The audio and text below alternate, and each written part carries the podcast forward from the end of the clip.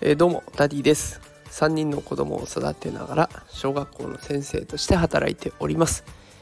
このラジオでは育児や教育を楽にできるそんなヒントを毎日お送りしております、えー、今日のテーマはですね増えるメタバース。メタバース学校の次はメタバース〇〇が誕生ということで、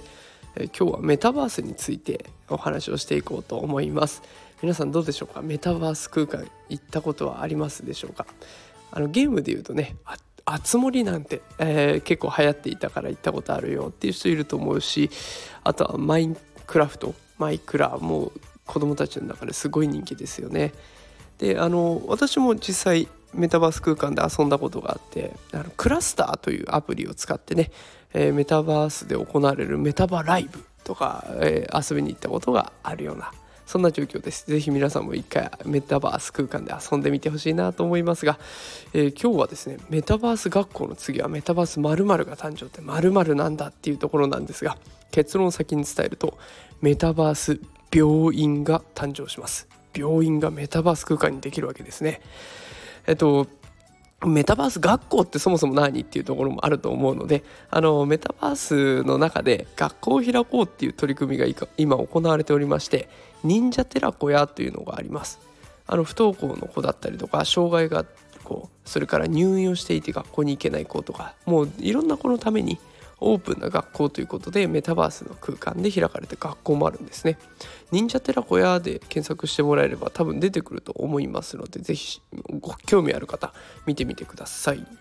えー、では本題の方ですがメタバース病院どんなものなのかっていうところを説明をしていきたいと思います、えー、日本 IBM と順天堂大学がねあのー、協力してメタバースの中に病院を作っていくことになったそうです。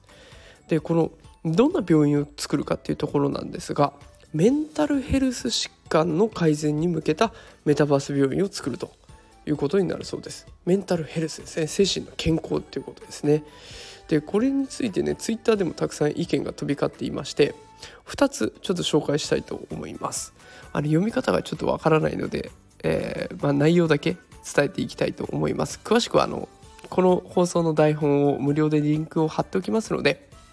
ノートの無料リンクを貼っておきますのでもしよかったら見てみてください。え一つ目のご意見が仮想空間でのアバターコミュニケーションはメンタルヘルスに有用です。セカンドライフではすでにいろんな取り組みがユーザーベースでされています。現実世界で権威のある機関の取り組みにも期待したいです。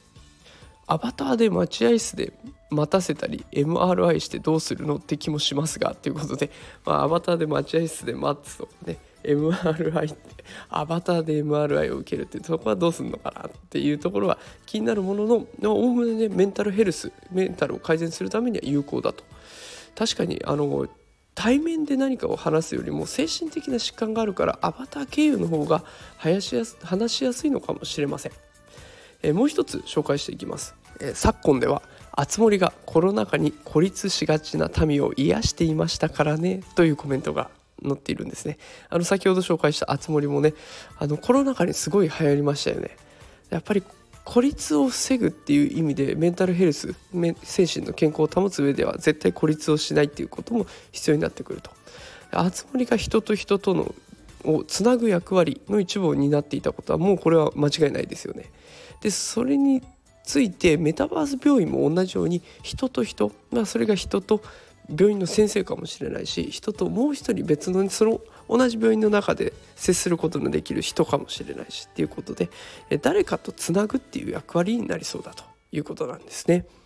まあ、ということで今日はメタバース空間での起こる病院について投稿しました。バーチャル上だからできることっていうのがあるわけです。例えば移動時間を削減すること対面で会わないことによるストレスの軽減。こんなことができるわけですね。